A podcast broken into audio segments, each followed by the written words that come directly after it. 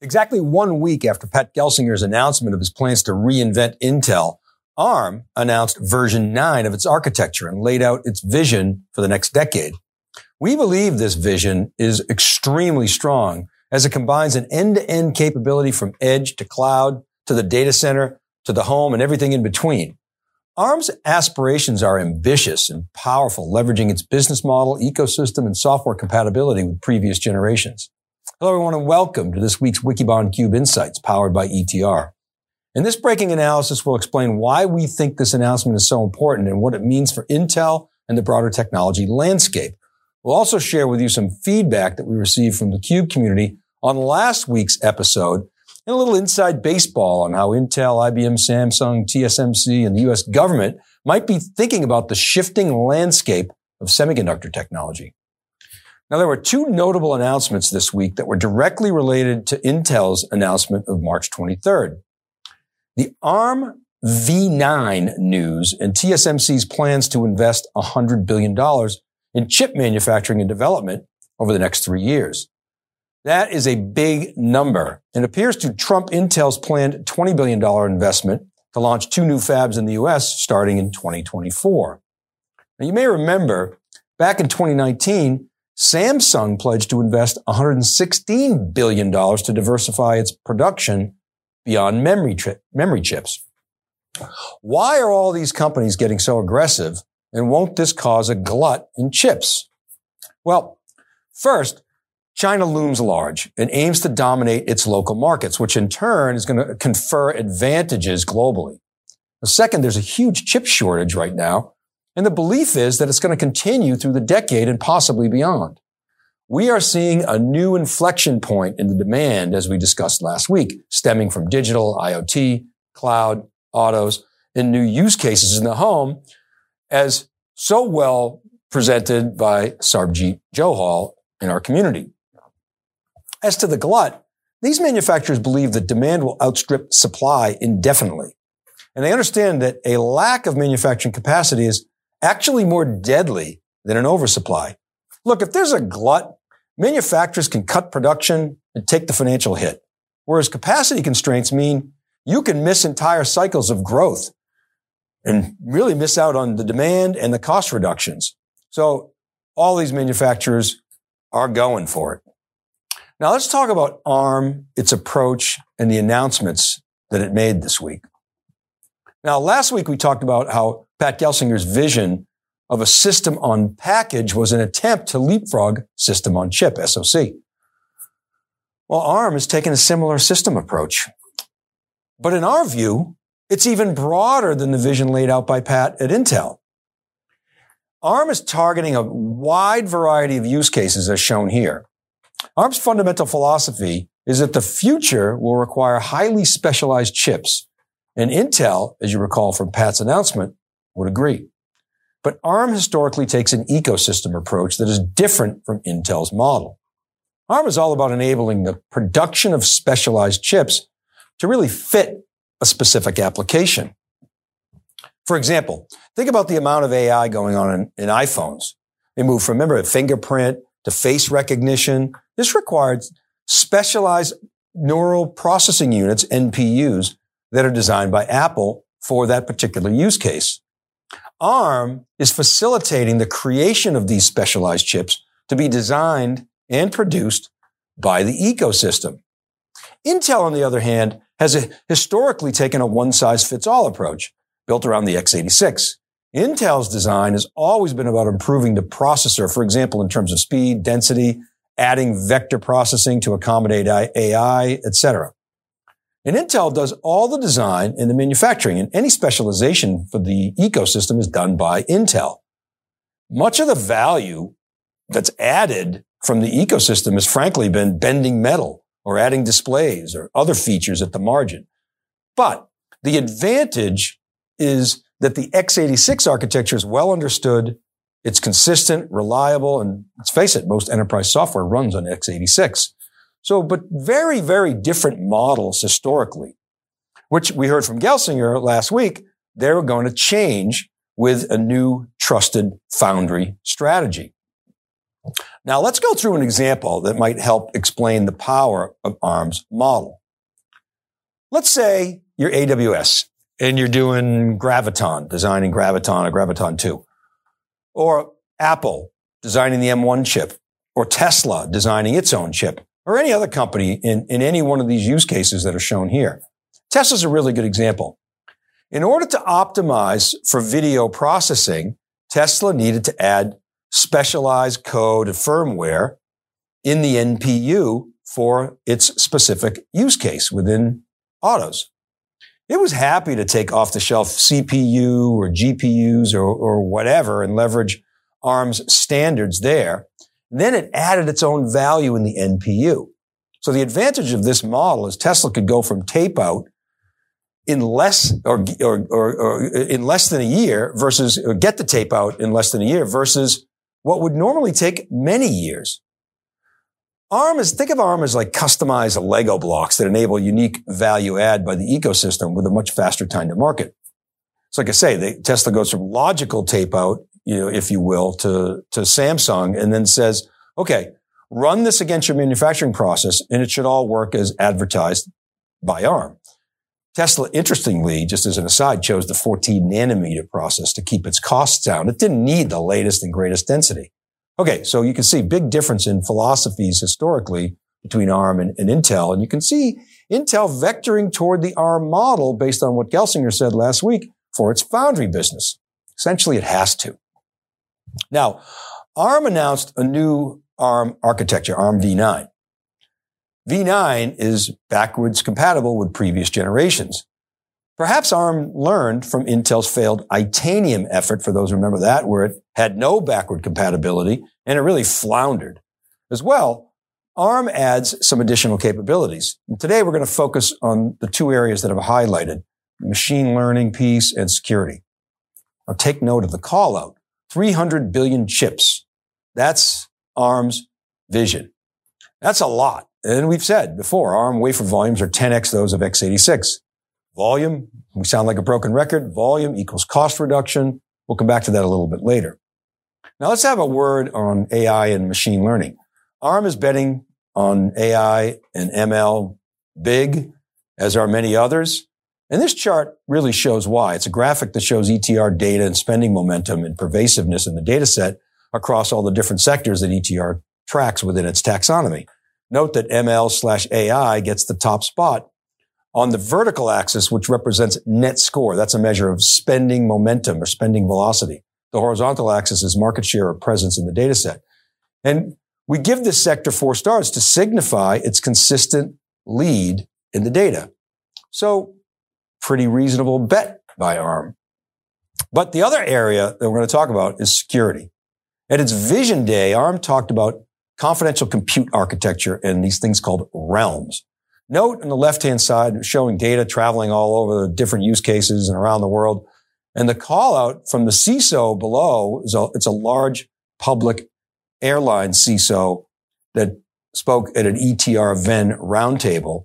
And this individual noted that the shifting endpoints increase the threat vectors. We all know that. ARM said something that really resonated. Specifically, they said today there's far too much trust on the OS and the hypervisor that are, that are running these applications. And their broad access to data is a weakness.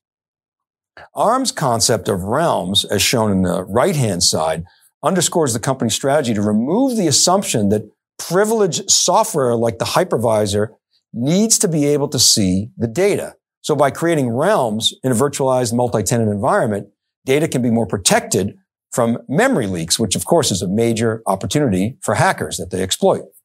So it's a nice concept in a way for the, the system to isolate a tenant's data from other users. Okay. We want, we want to share some feedback that we got last week from the community on our analysis of Intel. A tech exec from Citi pointed out that Intel really didn't miss mobile, as we said. It really missed smartphones. In fact, while this is a kind of a minor distinction, it's important to recognize, we think, because Intel facilitated Wi-Fi with Centrino under the direction of Paul Otellini, who, by the way, was not an engineer. I think he was the first non-engineer to be the CEO of Intel. He was a marketing person by background. Ironically, Intel's work in Wi-Fi connectivity enab- actually enabled the smartphone revolution. And maybe that makes the smartphone miss by Intel all that more egregious. I don't know. Now, the other piece of feedback we received related to our IBM scenario and our three-way joint venture prediction, bringing together Intel, IBM, and Samsung in a triumvirate where Intel brings the foundry and its process manufacturing. IBM brings its disaggregated memory technology and Samsung brings its, its volume and its knowledge of, of uh, volume down the learning curve. Let's start with IBM. Remember, we said that IBM with Power 10 has the best technology in terms of this notion of disaggregating compute from memory and sharing memory in a pool across different processor types. So a few things in this regard. IBM, when it restructured its microelectronics business under Ginni Rometty, catalyzed a partnership with Global Foundries. And, you know, this picture in the upper right, it shows the Global Foundries facility outside of Albany, New York in Malta. And the partnership included AMD and Samsung. But we believe that Global Foundries has backed away from some of its contractual commitments with IBM, causing a bit of a rift between the companies and leaving a hole in the original strategy. And evidently AMD hasn't really leaned in to move the needle in any way. And so the New York foundry is in a bit of a state of limbo with respect to its original vision. Now, while Arvind Krishna was the face of the Intel announcement and clearly has deep knowledge of IBM's semiconductor strategy, Dario Gil, we think, is a key player in the mix. He's the senior vice president and director of IBM research and, is in a position to affect some knowledge sharing and maybe even knowledge transfer with Intel possibly as it relates to disaggregated architectures. Questions remain as to you know, how open IBM will be and how protective it will be it, with its IP. It's got to, as we said last week, it's got to have an incentive to do so. Now, why would IBM do that? Well, it wants to compete more effectively with VMware, who has done a great job leveraging x86. And that's the biggest competitor and threat to OpenShift. So Arvind needs Intel chips to really execute on IBM's cloud strategy because almost all of IBM's customers are running apps on x86. So IBM's cloud and hybrid cloud strategy really need to leverage that Intel partnership.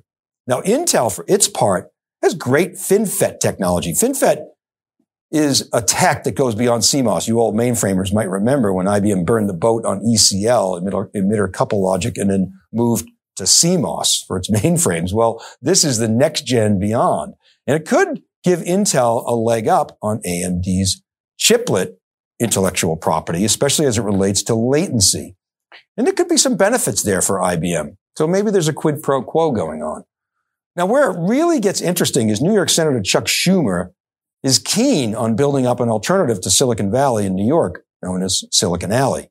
So it's possible that Intel, who, by the way, has really good process technology, this is an aside. It really allowed TSMC uh, to run the table with the whole seven nanometer versus 10 nanometer narrative. TSMC was at seven nanometer, Intel was at 10 nanometer. And really, we've said in the past that Intel's 10 nanometer tech is pretty close to TSMC's seven. So Intel's ahead in that regard, even though in terms of, you know, the, the nanometer thickness density, it's, it's not, you know, these are sort of games that these semiconductor companies pay, play. But, you know, it's possible that Intel with the U.S. government and IBM and Samsung could make a play for that New York foundry as part of Intel's trusted foundry strategy and kind of reshuffle that deck in Albany. Sounds like a Game of Thrones, doesn't it? By the way, TSMC has been so consumed servicing Apple for five nanometer and eventually four nanometer that it's dropped the ball on some of its other customers, namely NVIDIA. And remember, long-term competitiveness and cost reductions, they all come down to volume. And we think that Intel can't get to volume without an ARM strategy. Okay.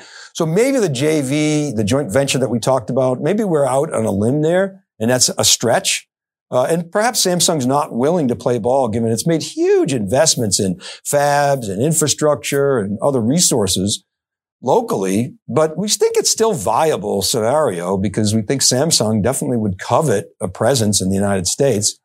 Uh, maybe could do that directly, but maybe a partnership makes more sense in terms of gaining ground on TSMC. But anyway, Let's say Intel can become a trusted foundry with the help of IBM and the US government. Maybe then it could compete on volume.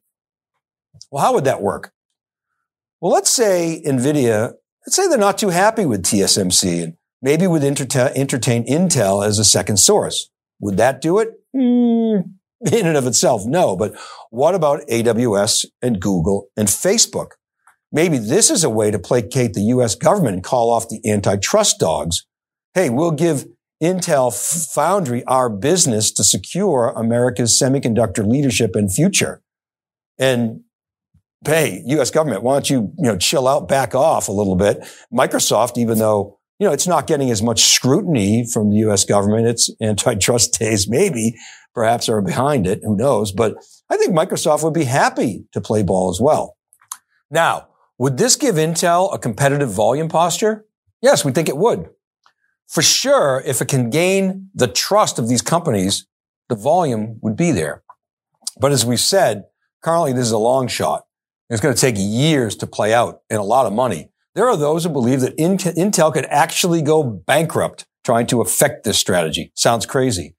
But the dots are beginning to connect in this scenario and the stakes are exceedingly high. Look, the bottom line is Intel is in a fight for its life. This is about China, China, China, and volume, volume, volume. And look, we've seen ARM and TSMC. They have responded in a big way. You see ARM moving beyond SoC, system on chip, trying to leapfrog as well, just as Intel was trying to do and is trying to do. Intel's got to secure the high end. And we actually feel pretty confident that it can do that. But it puts immense pressure on Intel to be the trusted foundry in order to get that volume and compete with China. And really, the US government remains a key. As we said last week, Intel is too strategic to fail. Okay, that's it for now. Thanks to the community for your comments and insights. And thanks again to David Floyer, whose analysis around ARM and semiconductors and, and this work that he's done for the past decade is of tremendous help. Remember, I publish each week on wikibon.com and siliconangle.com. And these episodes are all available as podcasts. Just search for Breaking Analysis Podcast and you can always connect on Twitter. You can hit the chat right here on this live event or email me at david.vellante at siliconangle.com. Look, I always appreciate the comments on, on LinkedIn and Clubhouse. You can follow me so you're notified when we start a room and riff on these topics as well as others. And don't forget to check out etr.plus for all the survey data.